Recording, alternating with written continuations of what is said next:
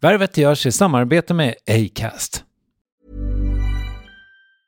Quality sleep is essential. That's why the Sleep Number Smart Bed is designed for your ever evolving sleep needs. Need a bed that's firmer or softer on either side? Helps you sleep at a comfortable temperature? Sleep Number Smart Beds let you individualize your comfort so you sleep better together. JD Power ranks Sleep Number number 1 in customer satisfaction with mattresses purchased in-store. And now, save 50% on the Sleep Number limited edition Smart Bed for a limited time. For JD Power 2023 award information, visit jdpower.com/awards. Only at a Sleep Number store or sleepnumber.com. Hey, it's Ryan Reynolds, and I'm here with Keith, co-star of my upcoming film If, only in theaters May 17th. Do you want to tell people the big news? All right, I'll do it. Sign up now and you'll get unlimited for $15 a month in six months of Paramount Plus Essential Plan on us. Mintmobile.com slash switch. Upfront payment of $45 equivalent to $15 per month. Unlimited over 40 gigabytes per month. Face lower speeds. Videos at 480p. Active Mint customers by 531.24 get six months of Paramount Plus Essential Plan. Auto renews after six months. Offer ends May 31st, 2024. Separate Paramount Plus registration required. Terms and conditions apply if rated PG. Hiring for your small business? If you're not looking for professionals on LinkedIn, you're looking in the wrong place. That's like looking for your car keys in a fish tank.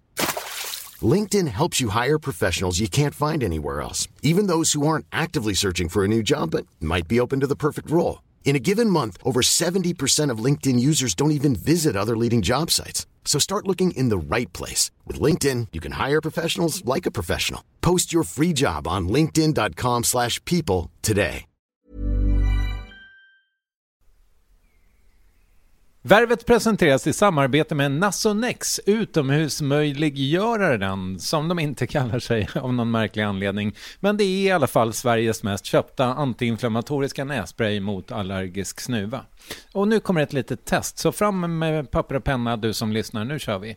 Fråga 1. Vill du vara ute mer i naturen? Fråga 2. Sitter du framför en skärm lite för mycket? Fråga 3. Är du allergisk? Om du har svarat ja på någon av frågorna så tycker jag att du ska bege dig till beanoutsider.se. Jag vill för övrigt poängtera att Nasonex nässpray är ett receptfritt läkemedel från 18 år för behandling av symptom vid säsongsbunden och perenn allergisk snuva. Rådfråga läkare om du är eller tror dig vara gravid eller ammar eller om du planerar att skaffa barn, har en obehandlad infektion i näsan, nyligen har genomgått en näsoperation eller har en skada i näsan. Får ingen effekt inom 14 dagar eller om du redan använder läkemedel med kortison ska du kontakta läkare. Använd ej mer än tre månader utan läkarkontakt. Stort tack Nasonex och beanoutsider.se. Mitt liv är så pass eh, lågmält. Alltså det handlar ju mycket om att läsa och bada, och gå på bio, bygga lego med Bell typ. Det händer inga stora gester. Därför så, för, för mig så kan ett poddavsnitt där vi har någon så här radikal idé eller där vi gör ett ljudexperiment. Det kan kännas som att vi har gjort en film typ. Eller det kan kännas som att vi har gjort en konsert fast vi inte har gjort det. Sigge Eklund är kanske svenska poddvärldens tydligaste stjärna. Sen han och Alex Schulman lanserade Alex och Sigge 2012 har de varit bland de allra största, oftast störst. Och där Schulman hade en stor plattform redan kom Eklund mer snett underifrån. Förvisso utgiven och uppskattad författare, dito-skribent och medarbetare till Filip och Fredrik, men det var först med egna podden som han så att säga blev ett hushållsnamn. Han gästade Värvet otroligt tidigt, redan november 2012, så mellan den träffen i ateljén och vår andra intervju på Manhattan, där han numera bor, hann det gå nästan sex år. Så då kör vi. Och vi i det här fallet är producent Klara Wallin, Acast och jag, Kristoffer Triumf. Och så givetvis också Sigge Eklund. Håll till godo.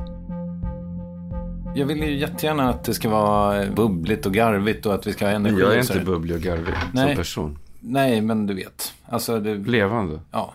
Jag tänkte att det skulle vara mycket nerv och energi. Men ändå så skulle jag vilja börja med att prata om att jag var i Freedom Tower igår, heter det va? Ja. Har du varit uppe i det? Nej.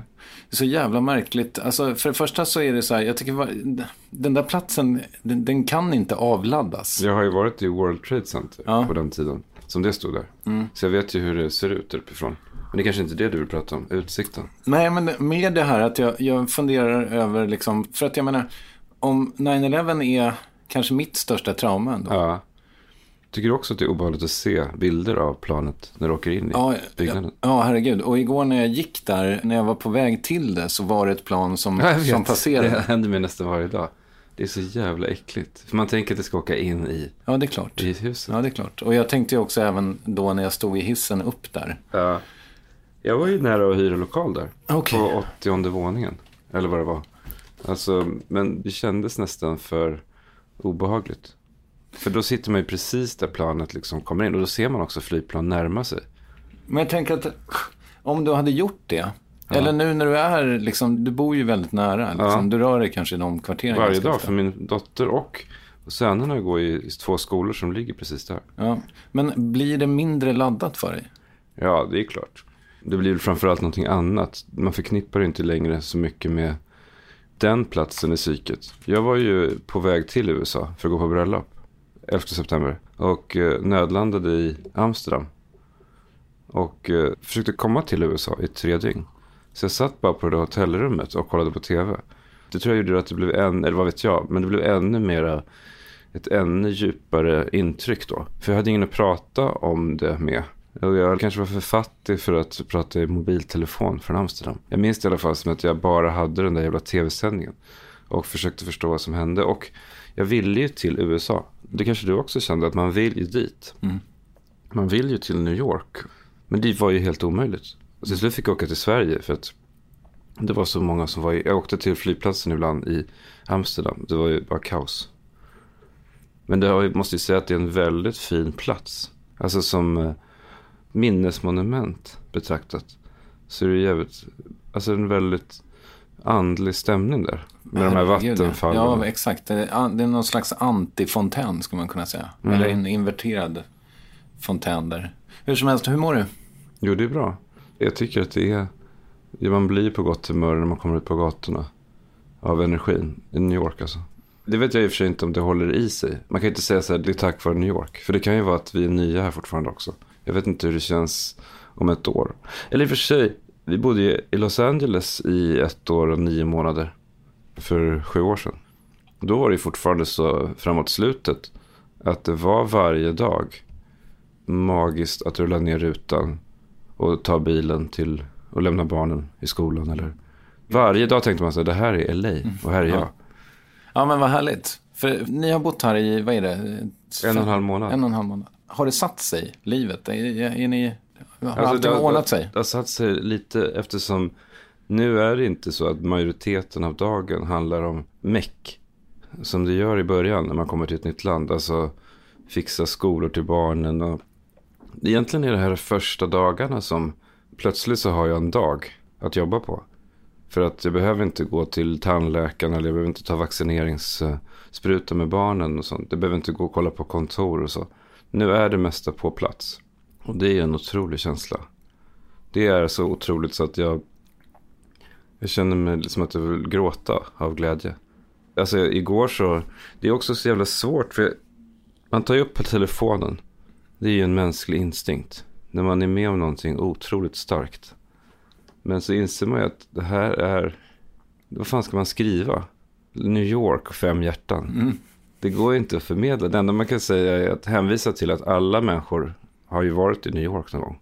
Och de vet, alla människor. de flesta människor har ju gått på de här gatorna. Kanske till och med på våren. Och känt otroligt speciella hemtrevligheten. Är det inte väldigt tryggt här?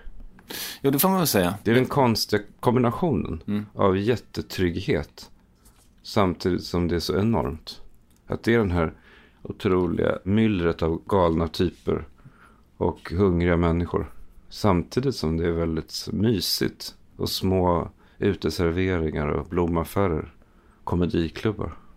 Har du hunnit liksom dyka in i kulturlivet? Nej, jag har känt mig som en hund de här fem veckorna. Du vet som står och flåsar bakom fönstret. Och tittar på alla andra hundar. Tittar på allt som finns där utanför. Det har varit otrolig tortyr. Alltså att inte ens ha kunnat gå på bio eller till bokhandlar. Därför att barnen har varit skakiga och det har varit så mycket känslor att hantera i familjen. Jag har inte kunnat bara lämna Malin i det. Men nu är det ju äntligen liksom på banan. Även om det var, nu i morse så regnade det. Så då så var inte skolans elever på skolgården som de brukar när jag skulle lämna min dotter som är sju. Och då insåg jag att man ska lämna när det regnar ska man lämna i kafeterian. Alltså matsalen. Och där inne var det kaos. Och då insåg jag att Bells acceptans av USA är så skör. För hon känner ingen här och framförallt hon kan inte språket. Hon sitter alltså sex timmar per dag i ett klassrum utan att kunna språket. Mm. Det är så otroligt skört.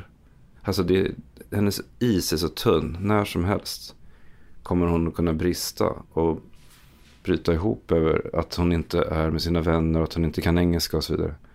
Så att nu när, vi plöts när de plötsligt sa att ni ska till cafeteria så bröt hon ihop då. Så då fick jag liksom i 20 minuter försöka trösta henne. Och på grund av säkerhetsaspekten så får inte vuxna vara inne i skollokalen. Så jag kunde inte heller följa med henne till klassrummet. Det står alltså beväpnade vakter i entrén. Wow. Ja, som tur är ska man säga. Ja, men uh, ja shit. Ja, det måste ju vara uh, kämpigt. Samtidigt så är det väl... Ja, men det är så svårt. Det finns ju en otrolig scen i fucking Åmål. När hon är ledsen. För hon är inte populär. Agnes. Och så gråter hon och så säger hon liksom ingen gillar mig eller någonting. Och då så säger pappan så här. Vet du vad? Om 20 år. Då är det de som är coolast nu i klassen. De kommer vara de minst coola. Och de som är minst coola nu, det är de som kommer vara de coola i samhället. Och hon bara, jag vill vara cool nu, inte om 20 år. Lite så är det ju när man så här, sätter sig på knä. Eller pratar med min, mina söner. Och säger så här, ni vet att om ett halvår. Då kommer ni vara jätteglada att vi flyttade hit. Men nu så kanske det är lite jobbigt. Det kan inte de ta in. Att om ett halvår så kanske det är roligt. Ja, det är sjukt abstrakt. Och då undrar man ju så här, är man en egoist som gör det här? Men jag har ju en övertygelse om att det är ju berikande för dem. Jag utgår från mina egna, liksom, att jag gick i high school ett år i USA. Det har förändrat mitt liv. Självförtroendet och... Fast det ena utesluter inte det andra. Det är väl klart att det är av egoistiska skäl som ni flyttade hit. Men... Nej, men jo, fast om jag trodde att de skulle må sämre här i slutändan ja, så skulle jag inte göra det. Du, eh, utifrån sett så kändes det som det gick så otroligt snabbt, er flytt. Jag inser ju dock att det kanske har med sociala medier att göra, eller din podcast. För att det var som att från en dag till en annan så hade ni sålt allt och, och ja. drog. Men det var ju liksom en, ett antal uh, slumper, på säga. Men framförallt så var det ju att visumet, uh, jag visste ju inte om vi skulle få visum. Man ansöker om det. Så att jag kunde ju inte, det kändes deppigt att berätta att vi kanske flyttar till New York. För att sen berätta att nej, det blev ingenting. Så därför så berättade jag inte förrän vi visste så att säga. Och då råkade det bli så att vi sålde lägenheten. Och istället för att köpa en ny då så kunde vi lika gärna testa att flytta hit först. Så så enkelt var det. Men planerna har, de är längre, alltså ni diskuterar det länge eller? Ja, verkligen. Jag har väl velat bo här egentligen, precis som min brorsa sen vi var små. Som så många andra. Det är ju fortfarande ju, vi får väl se hur det går så att säga. Men jag, det känns ju som att det funkar att podda härifrån. Alex är ju liksom generös som har gått med på det här. Men samtidigt är vi ju uppmärksamma. Jag tycker att det, det känns hittills som att det funkar bra. Alltså tanken är väl att det ska kunna hända någonting nytt i podden. Eller hur? Det är äckligt när man tänker sig, nu har jag hittat ett ämne här som jag ska prata om i podden. Som jag aldrig har pratat om förut. Alltså nu menar jag en vanlig inspelning hemma i Stockholm. Och sen så sitter man där och drar sitt ämne. Och så när man är mitt uppe i det så inser man, vänta nu. Det här ämnet har jag ju berättat om tolv gånger tidigare. Fast i andra skepnader. Mm. Det är samma grund. Så här liksom samhällets förälskelse i begreppen rätt och fel. Till exempel som vi pratade om igår. Insåg jag inte, det här har vi ju sagt många gånger förut fast i andra ord. Med andra ord. Och sådana gånger så inser man det här med utveckling, riktig utveckling. Att liksom förändras i grunden. Där räcker det ju inte med att köpa en bok eller kolla på en dokumentärfilm. Då måste man ju liksom utsätta sig för ordentliga saker som också riskerar att gå åt helvete. För så är det ju. Det är jävligt äckligt men det går liksom inte att ta några genvägar. Till exempel den här New York-flytten. Det är ju ett risktagande verkligen. Alltså ekonomiskt och känslomässigt för alla familjemedlemmar. Det kan jag verkligen säga. Alltså, det är läskigt på riktigt ju. För man vet inte riktigt hur folk mår av det i familjen. Och man vet inte hur det ska gå ekonomiskt och så vidare. Men det är först då som du också man börjar känna hur de här plattorna börjar röra på sig verkligen i grunden. Jag kan känna igen det från när jag träffade Malin. När jag flyttade till Göteborg eller när vi flyttade till Los Angeles. När man säger nu rycker jag upp allting som är bekant för mig. Å andra sidan så är det då det man får utav det. Som jag pratade om eh, extasen av att gå här på, på gatorna nu när solen äntligen kommer, när det är vår. När man i tre veckor haft regn och varit orolig för hur fan ska vi klara det. Och man går på Bleecker Street och tänker vi kanske kommer klara det här. Mm. Den hajen är ju högre då än hajen hade varit på Götgatan i Stockholm motsvarande majdag. Jag är så jävla avundsjuk. Jag har fortfarande aldrig gjort det. Jag är 44 år gammal. Du, du hatar Hur gammal är din son? Han är nio. Ja, det beror lite. Jag förstår att det är svårt om man har delat vårdnad. Exakt. I princip omöjligt ska jag säga. Mm. I typ sju, åtta år till. Det skulle väl vara om du kunde övertala mamman att ni åker ett halvår. Och så kommer hon hit ibland och så åker du hem ibland med honom. Mm. Att han skulle ta en termin här helt enkelt. Eller så. Mm. Ja, kanske. Mm. Men det är höga trösklar för att det är ju min fästmö som jag vill vara med jämt. Har ju mm. också ett Skit barn henne. med delad vårdnad. Ja, jag fattar. Ja. Så att logistiken är inte helt superenkel. Men en, en vacker dag kanske när jag är mm. 55 kanske jag som... Livet är långt. Ja, ja vi får hoppas det. Inte mm. för alla. Ja, men det har jag faktiskt lyckats bättre med sen jag kom hit.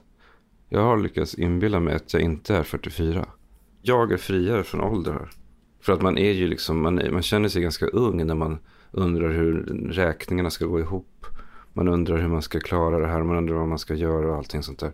Det är tankar som känns ungdomliga. Och sen så, New York framkallar också associationer och minnen från de första resorna hit. Och därför så tänker jag att jag är 24 typ. Det är väl underbart? Ja, det är det verkligen. Du kapade bort 20 år. Ja, jag vet inte om det håller i sig för sig.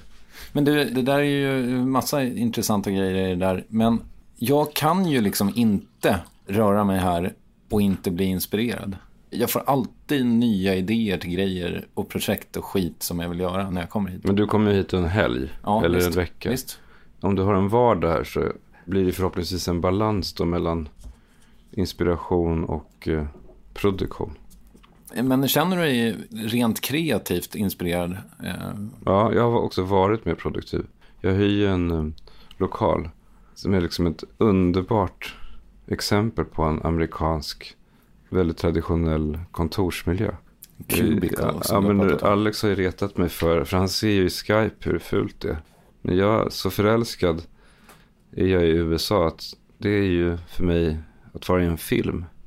Bara att gå till kopiatorn att gå bort till kaffeautomaten med amerikanare som har fula vita skjortor och för stora slipsar. Som, och för, kort, för korta vida kostymbyxor. Exakt, och sen är det ju en hel del liksom 25-åringar med t-shirt som håller på och gör appar där mm. också. Alltså det är sådana lokaler där man hyr in sig i ett rum. Men jag vill att det ska se ut som Office Space. Ja, lite så. Bra. Fast Office Space är ju mycket 90-tal. Det är liksom en 2018 års version av det. Mycket glas och stål också. Det är ganska fräscht och sen är det ju liksom entrén ska också vara hipp med vad heter det, flipperspel och skateboardar och sånt där. Så kanske det inte var 1991 med det. Eller 96 när den kom. 98. 97, 98. ja.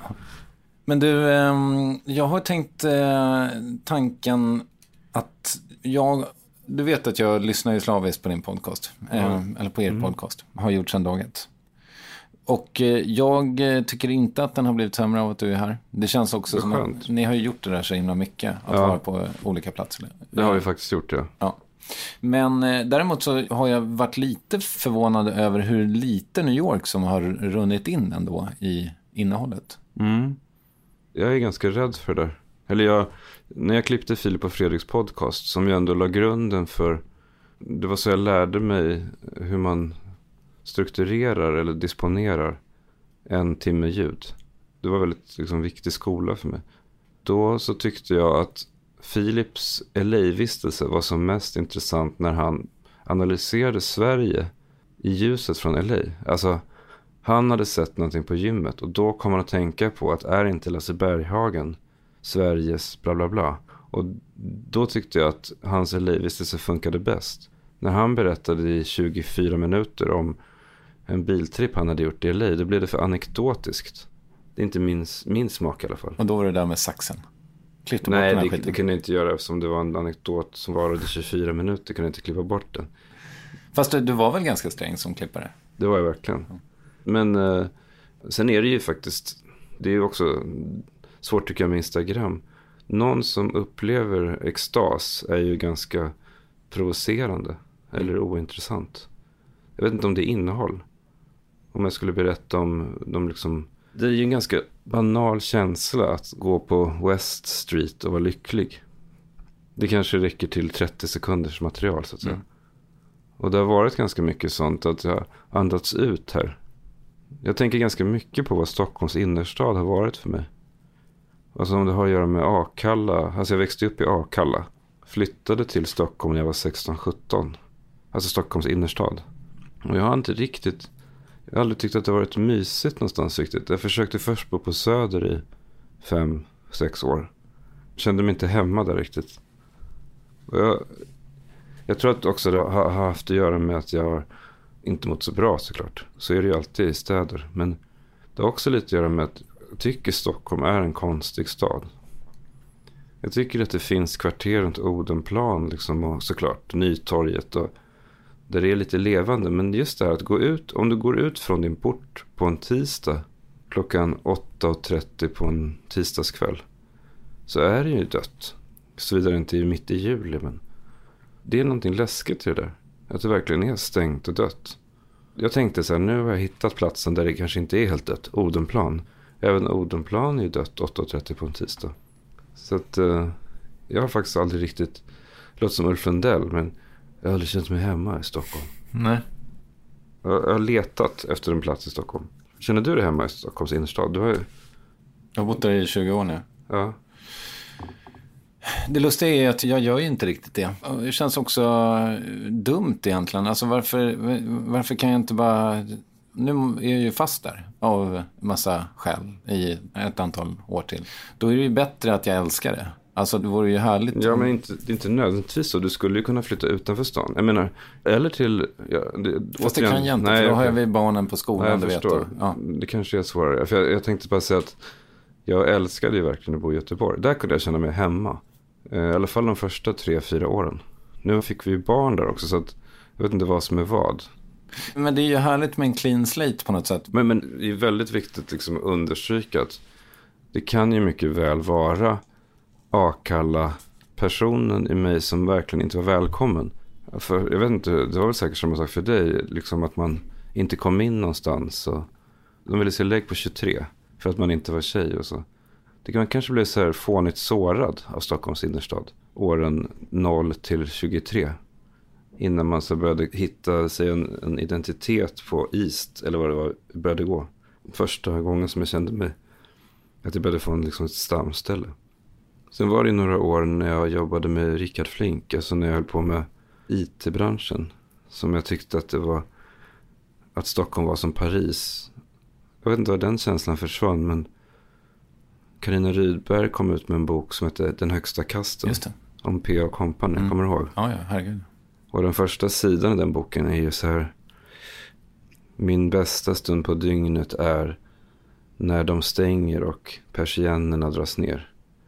Och bara stamgästerna får stanna kvar. Och så berättar han om den här förtrollade stunden efter restaurangen stänger. Och det känns som att det fanns en värld bakom de här eh, krogarna och klubbarna. Det, det, det, det här nu pratar jag om när jag var liksom 23 till 25.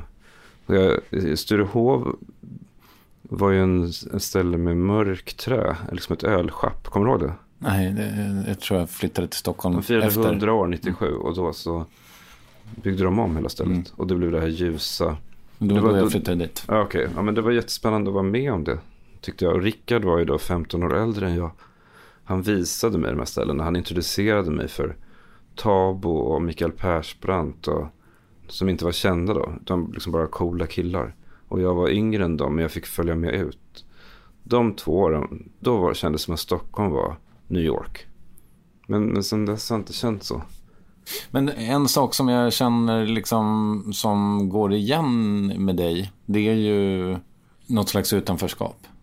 Mer än för andra menar du? Eh, ja, kan, eller i alla fall ett upplevt. Sen från mitt perspektiv känns det ju som att du har ju varit mycket mer inne i Alltså du har ju varit djupare, närmre diamanten, godiset, än jag någonsin har känt mig liksom. Mm. Vad är godiset då? Ja, men du går på fläskiga middagar med Fredrik Wikingsson och...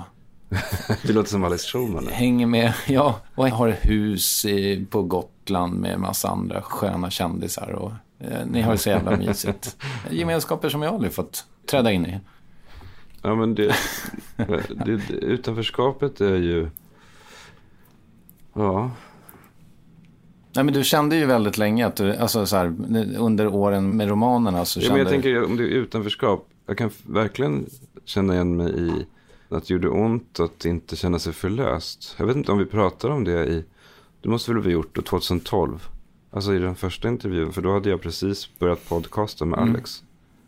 Jag tror inte att du riktigt hade landat i det då. Nej, det var därför jag frågade, för då kanske jag fortfarande hade den där starka känslan av av att liksom, när jag jobbade med Filip och Fredrik då så, det kommer jag ihåg att det var en fys, det gjorde fysiskt ont nästan, av att se dem förverkliga sig själva. Och jag hade inte något verktyg ännu riktigt. Det har faktiskt försvunnit en del. Eller mycket. Jag, jag, liksom, jag har ju verkligen gått igenom tester. Jag har sett Ruben Östlund ta emot Guldpalmen. Och har känt bara så här kärlek i bröstet. Mm. Där jag vet att jag skulle ha känt otrolig avundsjuka. Mm. Kanske hat för tio år sedan det kändes som ett test på att någonting har hänt i alla fall. Men hade du känt kanske lite, alltså inte hat då, men om du inte hade varit på plats, hade du, jag menar nu var ju du men, där. Men, men jag ska bara, jag bara säga innan jag glömmer att jag tror att det, det är inte då att vi har fått en podcast som har fått många lyssnare. Utan det är för att vi har gjort en podcast som var sjunde avsnitt verkligen lyfter från marken. Det är det som, för det är det som jag tror var så jävla läskigt när jag till exempel var på inspelningsplats med Filip och Fredrik som inslagsproducent.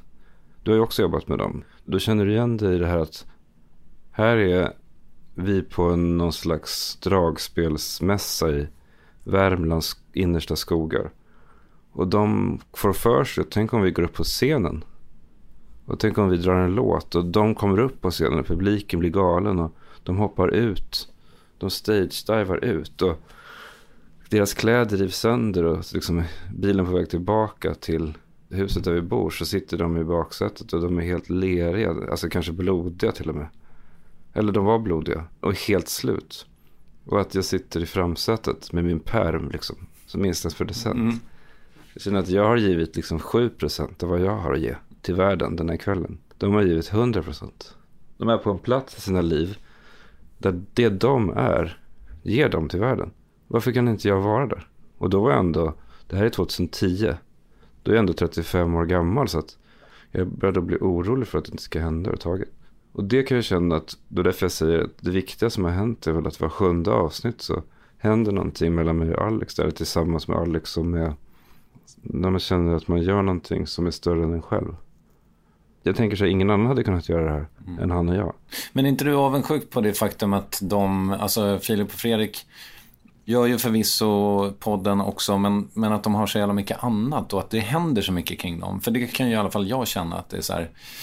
Jag har varit jätteduktig tycker jag på att hålla i den här. Alltså fortsätta och utvecklas det jag gör.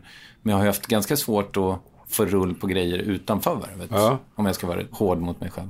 Jag förstår vad du menar. Ja men det, det Alltså jag tycker ändå att jag är så pass... Mitt liv är så pass eh, lågmält. Alltså det handlar ju mycket om att läsa och bada och gå på bio. Mm. Bygga lego med Bell typ. Det händer inga stora gester. Därför så för mig så kan eh, ett poddavsnitt där vi har någon så radikal idé eller där vi gör ett ljudexperiment. Det kan kännas som att vi har gjort en film typ. Eller det kan kännas som att vi har gjort en konsert fast vi inte har gjort det.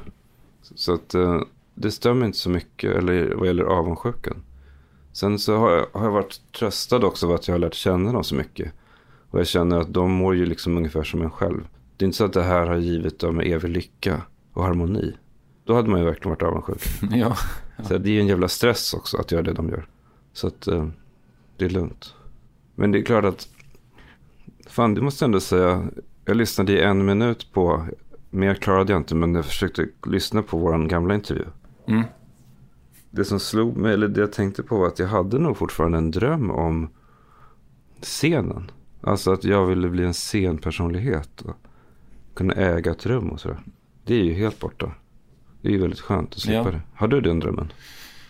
Eh, ja, Att det var Batra?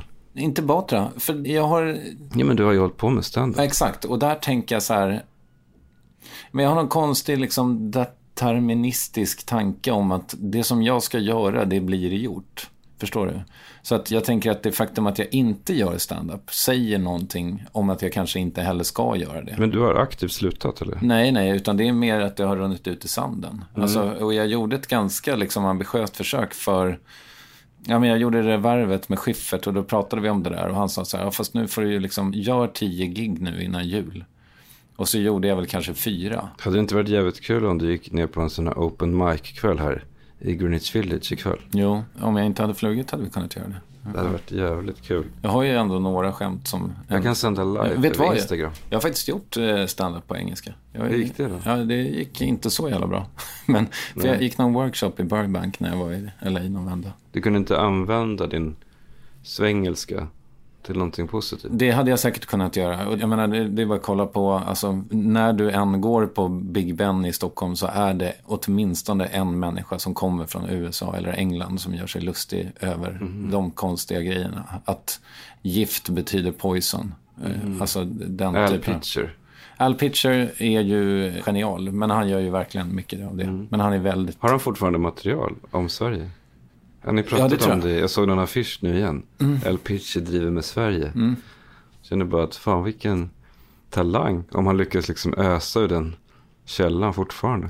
Ja, Efter tio år. ja precis. Alltså, eh, Det är han och Fredrik Lindström ja, som lyckas driva med Sverige i till 20 år. så kan man kanske säga. Ja, men jag skulle säga om scenen var att jag och Alex har ju hittat en form äntligen tycker jag. Efter några misslyckade försök. Vi har gjort flera föreställningar som ju var ganska storslagna. Alltså, det kanske inte publiken upplevde, men bakom scenen så var det ju en enorm budget och det var stepplärare, och danslärare och ljus och ljud och filmproduktioner och sånt där. Och en jävla massa manusarbete Ja, just det. Man jobbar liksom i tre månader med det. Och det blev kanske tre plus. Eller två plus i mina ögon. I andras också säkert. Och sen så nu när vi har livepoddat. När vi firade 100 poddavsnittet, 200 poddavsnittet och nu 300 avsnittet. Och vi bara sitter i två fåtöljer med två mikrofoner. Så blir det bättre. Jag flög ju till Sverige på, vad var det, kanske onsdagen då, för två veckor sedan. Tre veckor sedan. Och när vi satt, jag satt med på planet så hade jag inget att prata om. Vi skulle stå på scenen i Stockholm 24 timmar senare. Så hela det materialet gjordes på ett dygn då, eller ett halvt dygn. Och det blev bättre än att i, i tre månader förbereda en föreställning. Det måste ju bygga på att för att göra en föreställning är ett hantverk som vi inte har lärt oss ännu. Det tar ju, det vet ju alla som har stått på scen. Det tar ju liksom tio år. Men även om vi skulle göra det där i tio år så är vi ändå bara, tävlar vi ändå med 250 andra. Alltså Batra och Glans och alla. Det som var spännande att sitta på scen och göra livepodden nu var att det här är ju ändå bara vi som gör. Du såg inte det kanske? Nej, jag var, Nej, inte, men jag var inte bjuden. Det var, ett, nej men det- det var väl inget historiskt liksom material. Men det var en speciell blandning av klipp och diagram och barndomsminnen. Som jag tänker så det här är ju liksom, vi har ändå hittat en unik liten värld. Som är våran. Ett sätt att prata. Återigen då, med risk för att bli tjatig, som Filip och Fredrik. Det kunde jag känna mig avundsjuk när jag lärde känna Filip och Fredrik. Eller såg dem på tv första gångerna. De har en egen, ett universum som deras lyssnare och tittare känner till. Det här vokabuläret, de här referensramarna. Att Alex och jag har skapat det kände jag. Det var, kändes fint och att vi kan använda det. Så vi äntligen har hittat ett scenspråk då. Och det ska vara mycket mer likt podden har trott. Ja, men det där är lustigt. Jag känner igen mig jättemycket i det där. För Ja. att varje gång jag har liksom haft chansen att göra saker på scen Mm. så har jag alltid tänkt att, ja men herregud, nu är det liksom scen. Det måste hända massa visuellt. Varför skulle de annars komma hit? Och det där har eskalerat. Jag, jag, Mm. Framförallt liksom, känner man ju, jag måste bli en scenperson. Och det är det, så här, Ja. jag måste äga rummet. Jag kan inte gå ut där och, och mumla. Utan jag måste gå fram till scenkanten, stå bredbent, titta upp mot balkongen och le. Och det har ju blivit pinsamt dåligt. Därför att det finns inte i mig. Alex är mycket duktigare på det, men jag har inte det i mig. Nej, men nu gjorde jag ju Värvet 300. Det var ju en väldigt ambitiös produktion på alla sätt och vis. Som gick för övrigt kanske 150 lax back för mig. Vadå, du skojar? Nej, Vad la du budgeten på? Med det? alltså det var ju, det, Lokalhyra på ja, det? lokalen och gästerna. Har du betalat gästerna? Ja. Vilka snåla jävlar. Ja. Ja, det var ett ekonomiskt superfiasko. Men jag lärde mig väldigt mycket. Och en grej som jag tycker är... Du Jo, fick men, fina minnen. ja, dels. Ja, det fick jag väl. Men sen var det ju viktigt att inse, tycker jag, att om jag tittar på vad jag har gjort på scen så är det liksom att nu när jag spände bågen så oerhört liksom, och hade så jävla många, ganska många människor bakom scenen också som är betalade. Ja. Och så här, ja men vad fan, om jag hade gått tillbaka till att bara sitta och prata med en gäst i 40 minuter och lita på det, så tror jag kanske på sätt och vis att det hade blivit, alltså det var en magisk kväll. ja. Men, men du förstår vad jag menar. Men det är väl det som är, det är så brutalt på ett sätt att man bara kan lära, just vad gäller scen så kan man bara lära sig det genom att göra det. Visst. Det är så vidrigt att, och att man heller inte kan testa skämten ju, eller testa innehållet för man står på scenen. För de låter annorlunda när man står där uppe. Ja men då förstår du ju vad jag pratar om att det är ju väldigt skönt att ha det ur systemet i alla fall. Visst.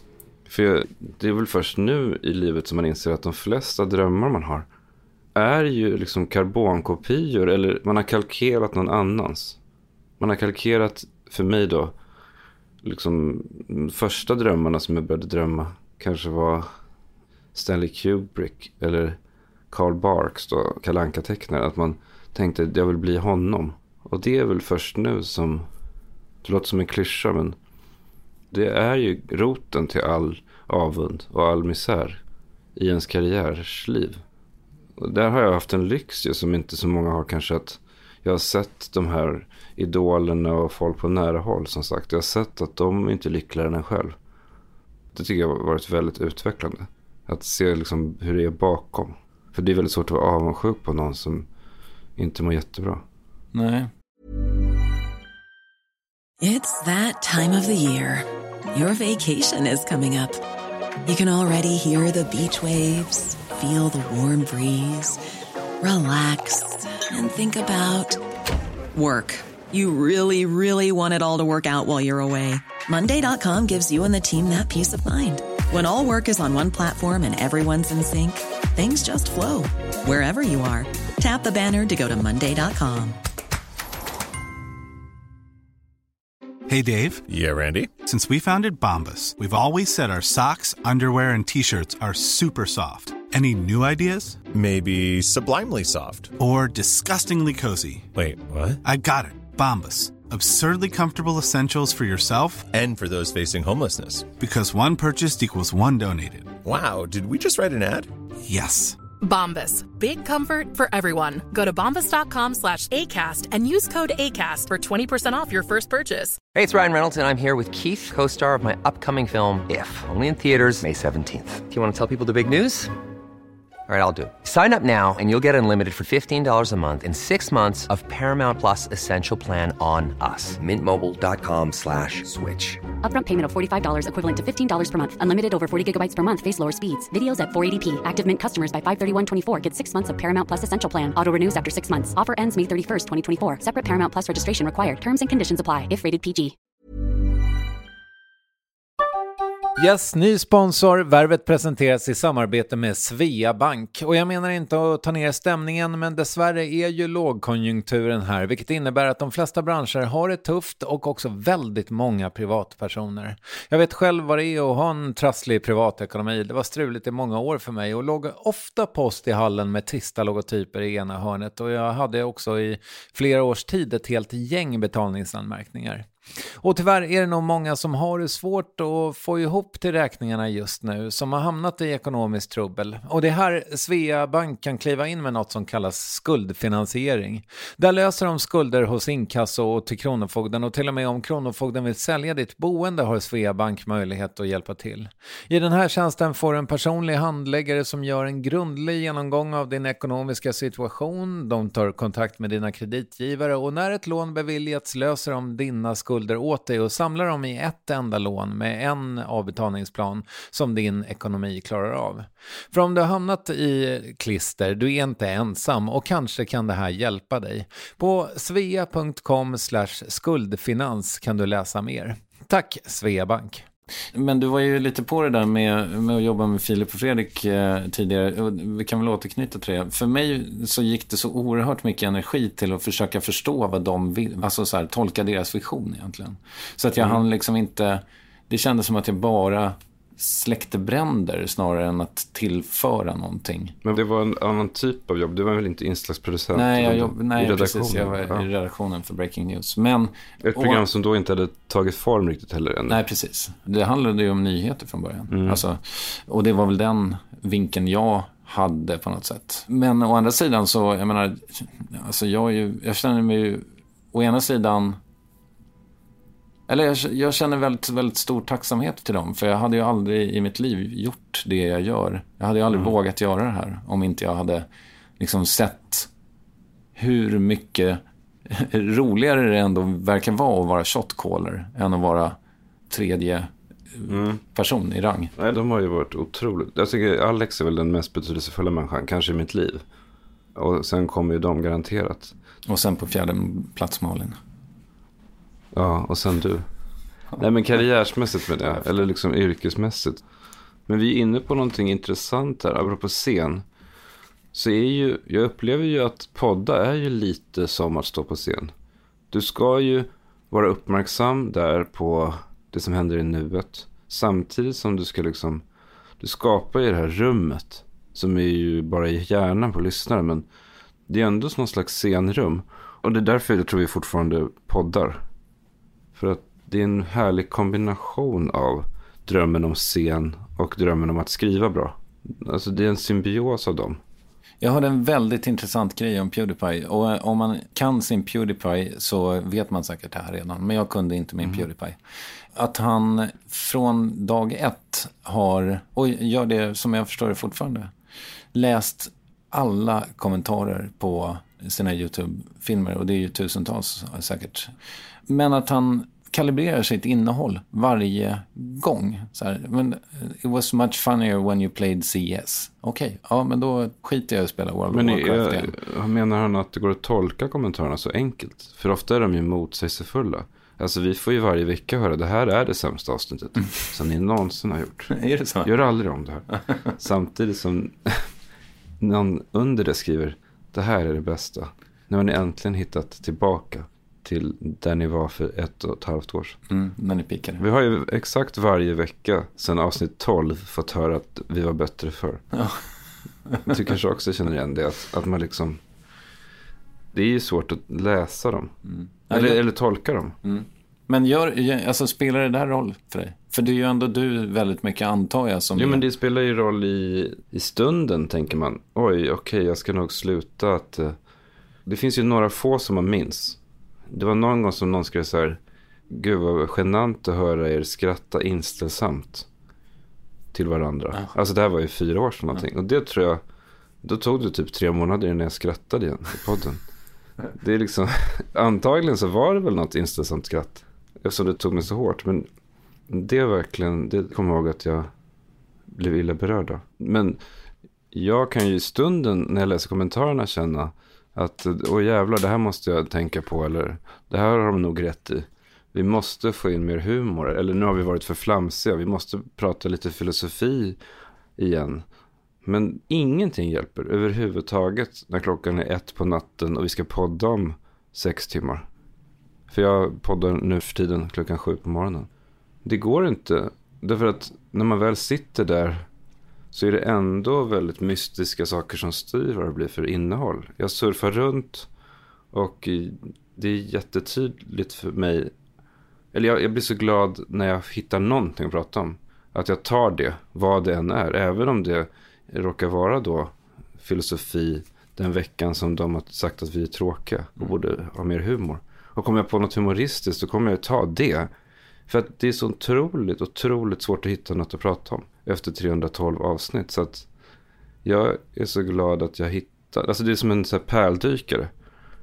Och någon säger så här, ropar från bryggan, du kan väl hitta pärlor som är 7 millimeter breda, inte 6 den här gången. Så du är glad att du hittar en pärla överhuvudtaget. Så känns det lite. Så att alla idéer om att vi borde göra det här och det här innehållet. De försvinner när man väl sitter där på natten. Har Alex lättare att, komma med skit än du? Jag tror att vi har två olika utmaningar lite grann. Eftersom han är så jävla duktig på att se händelser i vardagen. Alltså han är ju med om. Först tänkte jag när jag träffade honom och lärde känna honom tänkte jag att han måste ju vara mytoman. Men sen efter att ha varit med honom så mycket så ser jag att det händer ju också sjuka grejer för honom. För att han är överladdad. Han är så känslig. Han ser saker. Han interagerar på ett laddat sätt med omvärlden. Medan jag är mer inne i, liksom, i någon slags gröt. Mm. Så det händer, alltså jag har inte så mycket att berätta om, om min vardag. Det är mer interna saker som har hänt i huvudet. Jag har liksom varje vecka tänker jag, måste liksom, jag, måste, jag vill också ha anekdoter rika anekdoter, dråpliga händelser. Från när man skulle handla någonting och det blev fel med kassörskan och så här. Men jag hittar ingenting i minnet. Nej, men det var en sån bild som, liksom, som var i något ganska nyligt avsnitt var ju när någon av Alex ungar hade spilt på heltäckningsmattan. Ja, det, var så, en otroligt stark bild, men den, den kändes också väldigt typisk honom. Den skulle du inte kon, kunna komma Nej, jag, med. Jag har tänkt skitmycket på det där. Är det så att om någon spiller hos mig, då går jag och liksom tänker på någonting annat och bara torkar upp det. Alltså, det är inte, alltså varför, varför har inte jag sådana mm, anekdoter? Det har jag, jag har inget bra svar på det. Men det jag tänkte säga var att till exempel på sommaren så har jag tänkt på att vi har, då har Alex det tuffare. Därför att då är jag ju på en plats, alltså på Gotland, där jag läser mycket, hängmattan så att säga. Och då får jag massa idéer. Medan han är på ett ställe där det inte händer så mycket. Mm. Där han interagerar inte med världen. Nej, det måste komma någon kändis till en, bageriet. Där har han en större utmaning tror jag, än jag. Och sen kanske det är tvärtom då, mitt i vintern eller så. Eller mitt i en vardagen. Så att vi har ju olika typer av utmaningar. Jag har tänkt på en sak, jag vill inte att det ska låta som kritik, men jag bara tänker ja. på det faktum att jag hade ett ganska långt samtal med, faktiskt i flera omgångar, med Nour eller Faj om Blondinbella. Mm. För hon hade en, en ganska rolig... Var det här ett samtal som ni spelade, spelade in? ja, jag tror det. Jag tror eller var det privat? Ja, både och. För att när hon skämtade om Blondinbella så tyckte jag att det var lite knepigt därför att hon sparkar, alltså Nor då, sparkar inte uppåt. För att Blondinbella är inte i en högre maktposition än hon. Men heter hon Blondinbella fortfarande? Nej, det gör hon inte. Isabella Löwengrip. Men eh, hur som helst så tänker jag också på det med er. Att det är nästan omöjligt för er att sparka uppåt. Alltså, inte ens Bert Karlsson är ju över er i någons rang. Förstår du vad jag menar? Ja, jag förstår vad du menar, men Därför är vi också noggranna med att, alltså vi misslyckas ju kanske men ofta, men om man pratar om Bert Karlsson så är det väl för att det är en del av en struktur. För att det är ett exempel på någonting. Men jag tror att vi har blivit, på ett sätt har vi blivit lite elakare där. Alltså att vi skulle, idag skulle jag kunna göra ett segment om Bert Karlsson som bara handlar om att skratta åt Bert Karlsson. Inte att han är något exempel på någon samhällsstruktur. Och det har att göra med att jag har faktiskt blivit mer intresserad av hantverket kring humor. Eller jag har förstått det med. på de här sex åren sen vi började podcasta. Precis som en stand-upare menar jag. Kan gå in i ett tugg om Bert Karlsson eller om liksom att köpa mjölk. Eller uh, Isabella Löwengrip. Ja, precis. Som är liksom, nu går jag bort från verkligheten säger komikern lite. Och efter det kan han, liksom, eller hon, prata om hur ful Bert Karlsson är. Och det är inte oetiskt. Därför att nu är vi alla inne i humordimensionen. Det har jag fått en helt annan respekt för. Men då ska det vara tydligt också. Att nu går vi in i den här lite skruvade humordimensionen. Där man kan tillåta sig vara elak mot en privatperson. Jag tror de gånger som lyssnaren får en dålig smak i munnen. Alltså då det känns obehagligt, elakt. Det är när vi inte har gjort det tydligt. Alltså när vi pratar kanske med den ton som jag pratar nu. Och så plötsligt glider in på elakheter.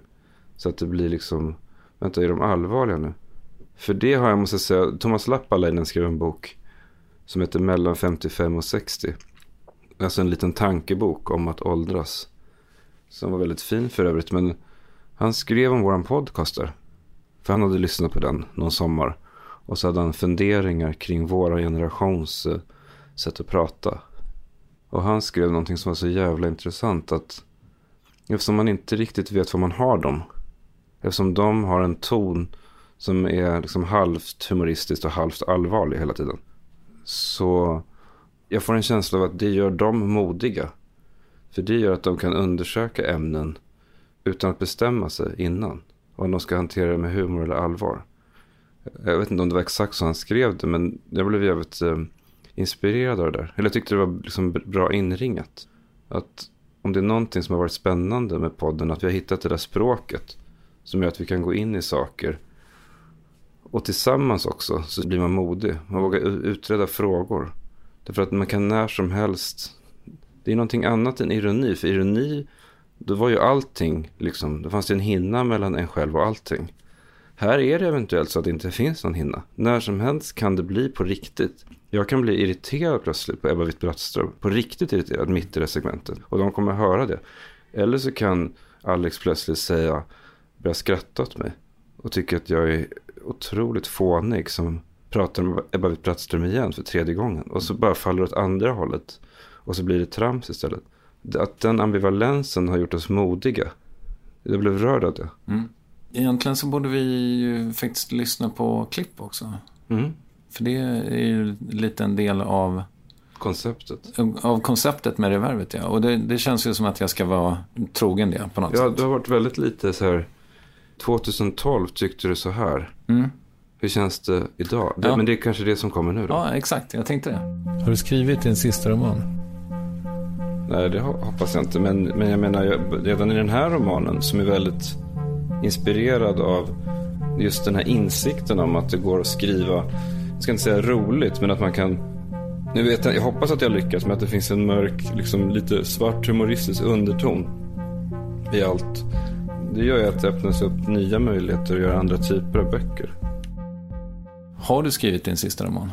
Jag tror att jag har skrivit min sista roman. Ja, för att jag märker nu när jag, alltså jag har ju lagt ner flera romanprojekt. Är väl liksom direkt på rödbetan. Att skriva roman är ju att leva i någonting i två år. Alltså leva i en värld liksom. Och det är mysigt såklart. Men jag har inte något behov av det nu känner jag. Jag har hållit på med en idé om andra världskriget. Liksom som utspelar sig i två tidsplan. Jag som är väldigt intresserad av andra världskriget och särskilt förintelsen. Så skulle den utspela sig... Liksom, du, är du för eller emot? det är röva. Eller vad var det Glenn Hysén sa? Ja. Det, det var hans analys efter att ha läst om de här.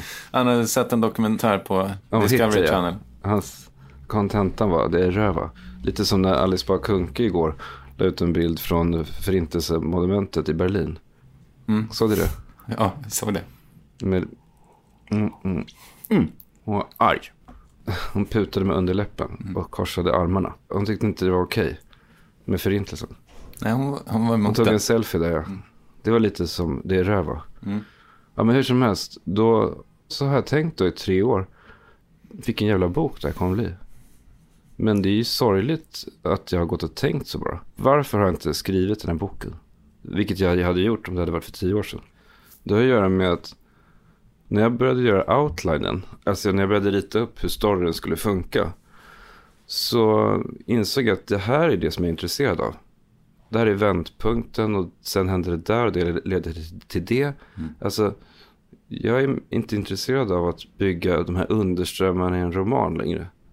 Jag vet inte varför det försvann, men jag är otroligt däremot intresserad av hur man skulle göra den här historien som en film. Så blir det ett filmmanus istället. Mm. Men du, vad... Alltså, pang på rödbetan. Vad är det jag vill säga med den här historien? Jag tror det är det som gör att jag återkommer nu till att jag tjatar om att jag vill göra film. Eller att varför jag håller på med de här filmmanuserna. Är för att du måste verkligen bestämma dig. Nu vet jag inte om jag någonsin kommer lyckas. Det är egentligen idiotiskt. En 44-åring som har liksom ett förlag och allting är förspänt för att jag ska skriva en till roman. Jag har ju ingen som helst...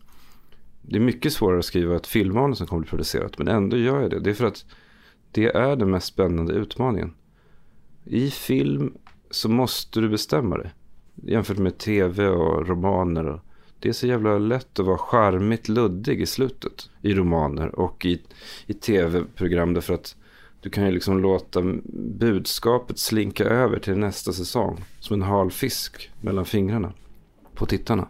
Medan i en långfilm så måste du bestämma dig. Annars kommer det kännas otillfredsställande att titta på den. Och det tycker jag är spännande. Jag måste bestämma mig för den här andra världskriget historien. Sen kanske filmen aldrig blir av, men det är roligare för mig än att skriva roman om det. Det måste man ju säga tack vare podden. Att jag har lyxen att kunna drömma om det där. Alltså hade inte jag podden, då hade jag antagligen suttit och skrivit romanen. För då hade jag ju kört på säkrare kort. Nu kan jag ju göra det här. Testa att mm. skriva filmmanus. Även om jag inte vet hur det kommer gå. Nej, jag förstår. Så du har skrivit din sista roman? Du har inget det, behov? Det tror jag, men vad vet jag. Jag tänker att om jag skulle få en hjärtattack till exempel. Eller en uh, hjärntumör. Mm. Så har jag tänkt ibland. Då är det ju skrivandet som jag skulle sträcka mig efter. Så att säga. För att uh, överleva psykiskt. Då skulle det säkert kanske bli någon roman. För det har hänt några gånger i mitt liv att jag hamnat i en jättekris. Eller man kan säga så här, de fem romanerna är ju från kriser. Du har skrivit det ur krisen. Ja, exakt. Mm. Hur fånigt den låter. Nej, men det är väl eh, helt ofånigt skulle jag säga. För att få kontroll över det. Och sen har jag tagit dagböckerna typ och stöpt om dem. Jo, men inte fånigt, men det är ju lite beklagligt nu när man då inte har någon kris. För jag har ingen rutin att gå till som romanförfattare. Så därför undrar jag, liksom, är jag ens romanförfattare? Är du poddare? Tack. Mm. Du också. Vad snällt. Ja. Du vet att kris på kinesiska betyder dels kris men också kriminellas rätt i samhället. Mm, just det. Mm.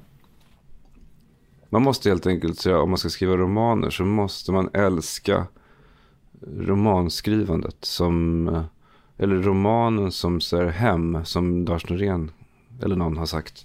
Man måste älska att vara i det där rummet. Och det är svårt att kombinera med eh, poddande. Det är liksom som en handgranat som slängs ner mitt i varje vecka och får liksom schemat att krackelera. Eller koncentrationen snarare. Allting strålar ut från den här onsdagen. Alltså planerandet innan, funderingarna, vad ska vi prata om, klippningen efter och sen det är fortfarande lite omtumlande när den släpps på fredagen. Att man vet att många lyssnar. Det är svårt att sitta då och skriva om någonting annat. Mm. Jag kände eh, en viss självkritik inför vårt, nu när jag lyssnade på vår förra intervju. Jag minns den... Det var intressant. Vad kände du inför dig själv? Ja, men jag tyckte att, för det var väldigt redovisande. Vi gick igenom ditt liv från A till Ö. Det var kanske så jag gjorde på den tiden. Mm, men det var det nog. Och det... Jag tror att det var ditt avsnitt 20 eller någonting. Eller 25. 25, precis. Du kanske inte var liksom, kände dig redo att presentera en tes om personen. En psykologisk tes. För det är väl det som man saknar i sådana intervjuprogram. Man vill ju höra intervjuaren då först fråga om livet och sen säga jag har en idé om dig. Och så vill man ju höra vad det är mm. och se hur den personen reagerar. Så nu har du din chans. Vad är din idé om mig? Ja, min idé med dig är ju att du är oförlöst. Alltså mm. att det finns någonting i dig som trots alla jävla superframgångar ännu känner så här. Och, men jag hör dig, du, du är väldigt övertygande nu. Du säger så här, fast det räcker med podden. Men det kan ju fortfarande betyda att jag är oförlöst och att jag kommer att försöka förlösa mig där varje vecka. Kanske, fast jag har en känsla av att du vill göra mer. Alltså, ja, det ser jag ju. Eller, för jag antar, om det nu är på något så här... Vem var det som skrev att det är vägen som är mödan värd från början? Det var hon som tog livet av sig. Poeten. Förlåt? Det var poeten. Var det Kandre? Nej. Ah, men eh, det var... Eh, Virginia Woolf? nej, Sylvia Plath? sven, svenskan. Hon som hade en olycklig kärlek. Den, den största po- poetissan i... Karin Boye? Tack. Var det inte hon som skrev det? Ja, Det, det är möjligt. ja skitsamma. Lundell gjorde också någon parafras på det i... i Joakim? Joakim Lundell. Nej, jag skojar. Jag läste Ulf Lundells bok häromdagen. Han är ju upprörd över att eh, media använder Lundell i rubriker. Okej. Och när de skriver om Joakim Lundell. Alltså hans teori är att de gör det för att sälja lösnummer. Mm. Att folk, liksom äldre personer ska tro att det är Ulf Lundell. Okej. Och köpa tidningen. Nej, men om det nu är vägen som är mödan värd, då är det ju okej med att skriva för byrålådan. Då borde ju ditt Nej, filmmanus nu nej som... inte, inte nödvändigtvis. Jag tycker att det är undervärderat det här med framgång. Det är otroligt viktigt att få läsare och få reaktioner. Och titta bara på Monty Python. De är ju inte alls jätteskruvade och jättegeniala i säsong ett. På den här vågen av reaktioner, när folk verkligen älskade säsong ett av eh, Flying Circus, alltså, så gör de säsong två. Då de vågar ta nästa steg. Jag är helt övertygad om att våran podd hade varit mycket sämre om den inte hade varit omtyckt. Alltså att vi har vågat ta vissa steg. Den hade förmodligen varit nedlagd också. Säkert. Så, i min teori om dig då, om det oförlösta. Ja, men jag är ju oförlöst för att jag är så intresserad av bild ju. Och rörlig bild. Det är ju fortfarande frustrerande. Det, det tycker jag man ser i böckerna också. Varför, de är, varför, varför mina romaner inte är så bra är ju för att det är ju beskrivningar av scener och liksom som regianvisningar nästan. Det känns som en som halv snurriga filmmanus ibland. Men hur många filmmanus har du skrivit? Alltså jag, jag vet att jag räknade till häromåret till sju som har liksom, där jag försökt få finansiering och produktion. Och, som har stannat på alla möjliga sätt. Allt från att det har gått väldigt långt och lämnats in till Filminstitutet till att något manus som ingen producent ville ha och därför la jag ner det. Men det är ju så jävla svårt att skriva filmmanus. Och jag kommer från romanskrivandet så att jag vet att de första fem är ju dåliga. De är alltså väldigt dåliga. Det tog lång tid för mig att få bort det här. Alltså romanreplikerna. Det är för långa repliker. Det tog mig många år att förstå att i filmer så ser replikerna två, tre ord. Inte Woody Allen. Men alltså, man måste bara säga att det finns ju en filosof som heter Rollo May. Han intervjuas i Jan Troells film om Sverige. Sagolandet. Har du sett den? Nej. Det är en dokumentärfilm som är tre, fyra timmar lång. Ett så här jätteambitiöst porträtt av vad Sverige är från 87. Rollo May, den amerikanska filosofen, säger då att Sveriges problem, och det här var ju då när Sverige var som rikast på 70, början av 80-talet. Sveriges problem är att man, staten har serverat lycka. Eller det har varit planen. Människan blir som lyckligast när den strävar. Alltså han menade att amerikanare är ju lyckligare. Även en fattig amerikan är lyckligare. För det finns en inneboende dröm i amerikanaren om att det går att sträva. De som är olyckliga är såklart den liksom lägre arbetarklassen som känner att den drömmen har givits upp. De är inte lyckliga men de flesta amerikanare tror ändå på drömmen i hans teori. Och därför finns det en, en annan lycka i USA. Och det, det, jag tycker det är en spännande tanke att, att lycka är att drömma. Jag menar, jag har ju mått så otroligt bra nu när jag har hållit på med den andra världskriget-storyn. Vi mår ju mycket bättre nu än om den rent teoretiskt skulle bli en film som skulle antagligen bli en 3 plus film. För det blir ju filmer i regel. Och, och som någon går och ser på bio och tycker den här var väl okej. Det är ju nu som magin händer så att säga. Så att när du säger att jag är oförlöst, man vill ju vara oförlöst, liksom light. det är den antagligen den optimala livsinställningen. Vi kan lyssna på ett annat klipp. Min farfar Bengt Eklund var, spelade med i flera Bergman-filmer och var på Dramaten i 25 år. Jag har ju lagt ner rätt mycket tid de senaste två åren på hans öde som jag har skrivit en pjäs om honom och min farmor. Okej, det visste jag inte. Det har varit väldigt intressant att skriva den. Men Vad är, är, den, är den beställd så att säga? Nej, nej det är den inte. Men ehm, men jag vet inte, det är kanske någon hybris. Jag tänker att det kommer väl någon att vara intresserad av på något sätt. Ja. Är, Vad- är vad den färdig? Ja, jag har börjat visa den för några personer. Okej, vad kul. Ja, det, det känns ju som att det är första gången egentligen som jag är stolt över något jag skrivit. Till 100% stolt. Hur känner du när du lyssnar på det klippet idag? Jag är fortfarande lite förvirrad. För att, alltså, jag tänker så här, antingen är jag verklighetsfrånvänd, att jag inte kan läsa människor. Alltså att jag är en narcissist eller någonting. Eller så har jag haft väldigt otur. För att jag har haft möten på Dramaten fyra gånger. Med deras, alltså Magnus Florin. Jag har haft möten på Stadsteatern tre gånger. Och jag har givit den till ett antal liksom folk som jobbar i teaterbranschen. Och, och alla är väldigt, väldigt positiva. Ändå har ingen velat sätta upp den. Och det kanske delvis har att göra med att jag har sagt att jag vill att den ska sättas upp på Dramaten eller Stadsteatern. Det är ju liksom bara idioti har jag förstått nu. För den processen tar så många år. Vad fan har jag hållit på med? Varför gick jag inte till, liksom till Intiman. Ja, jag tänkte snarare säga så här Helsingborgs stadsteater. Alltså vad, det är någonting omoget i det. Att så här, den ska sättas upp på Dramaten.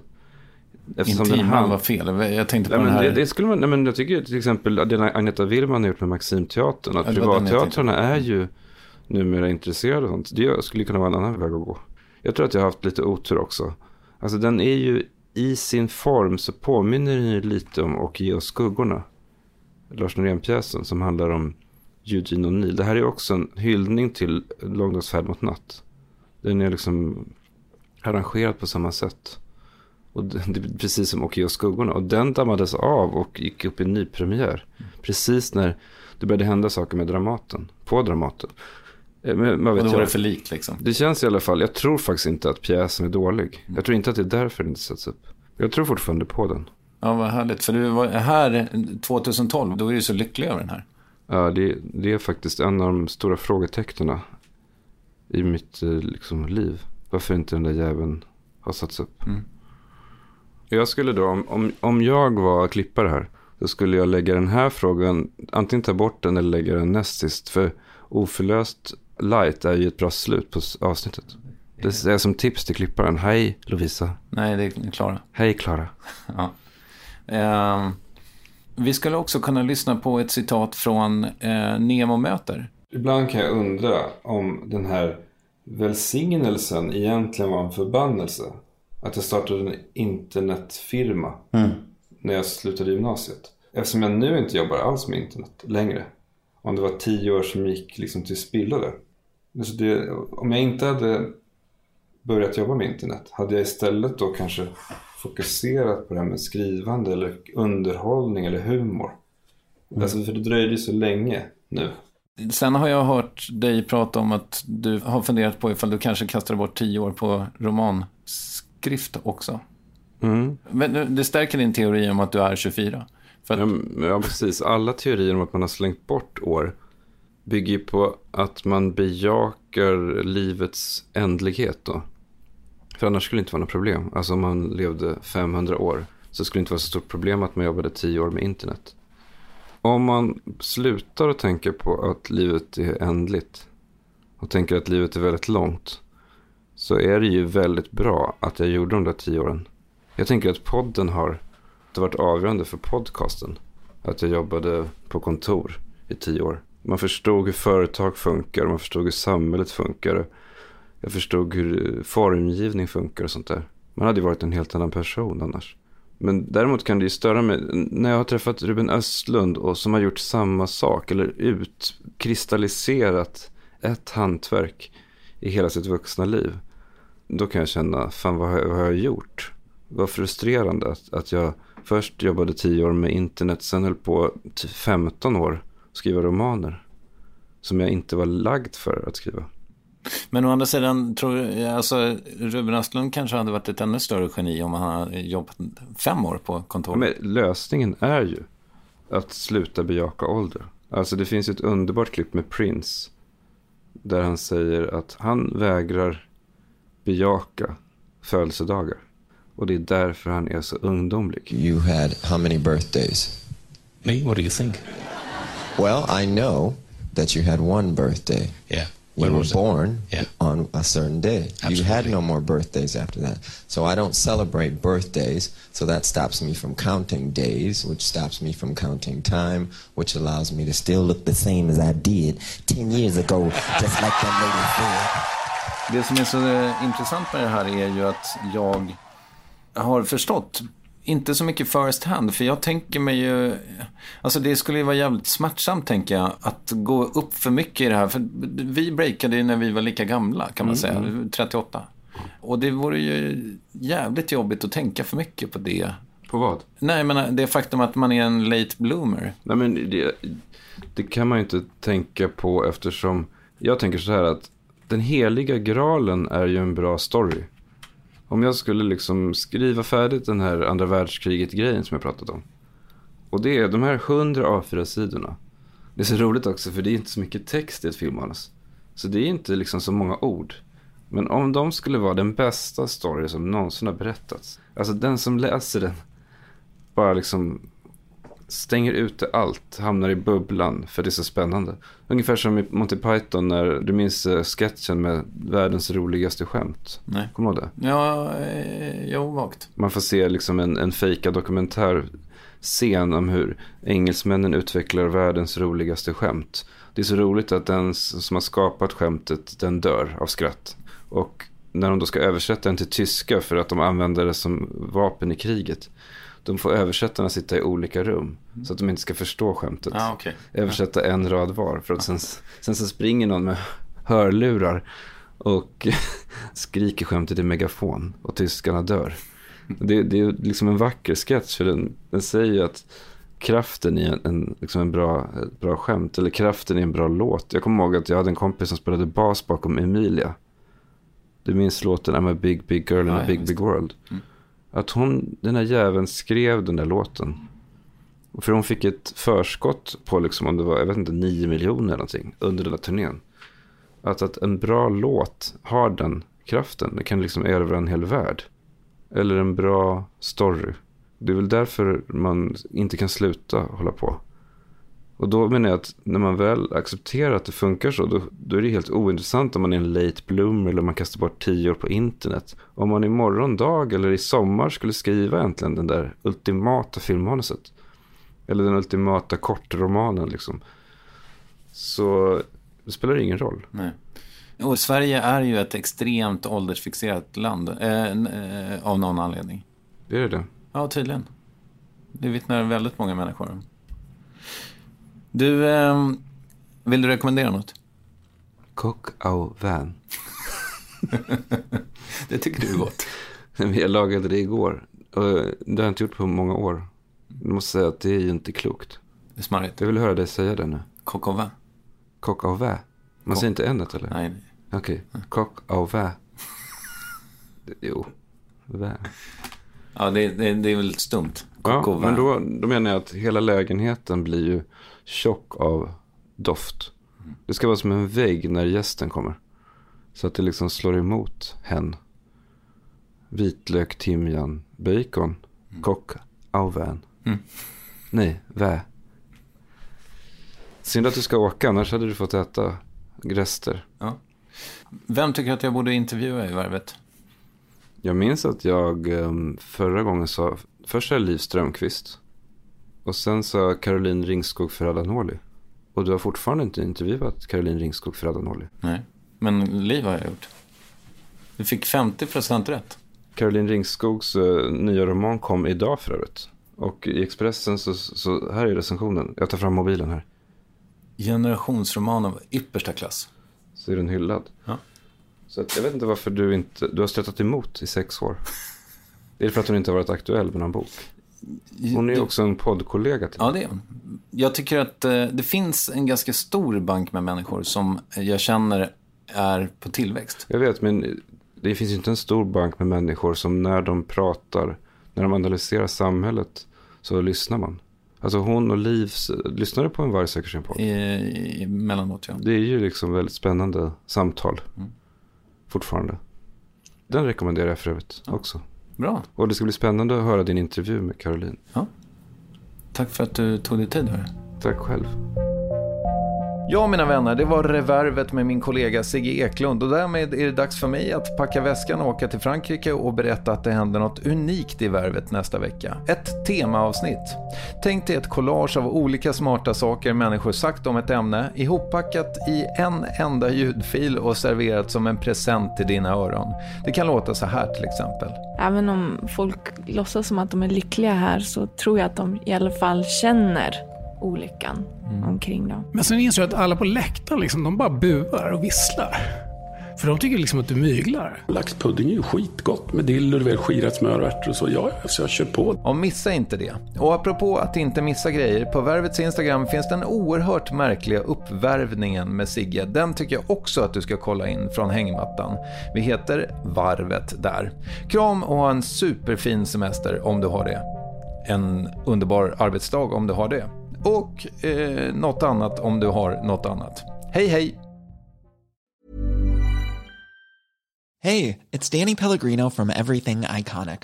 Ready to upgrade your style game without blowing your budget? Check out Quince. They've got all the good stuff, shirts and polos, activewear and fine leather goods, all at 50 to 80% less than other high-end brands.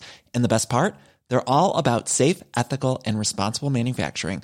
Get that luxury vibe without the luxury price tag. Hit up quince.com slash upgrade for free shipping and 365 day returns on your next order. That's quince.com slash upgrade.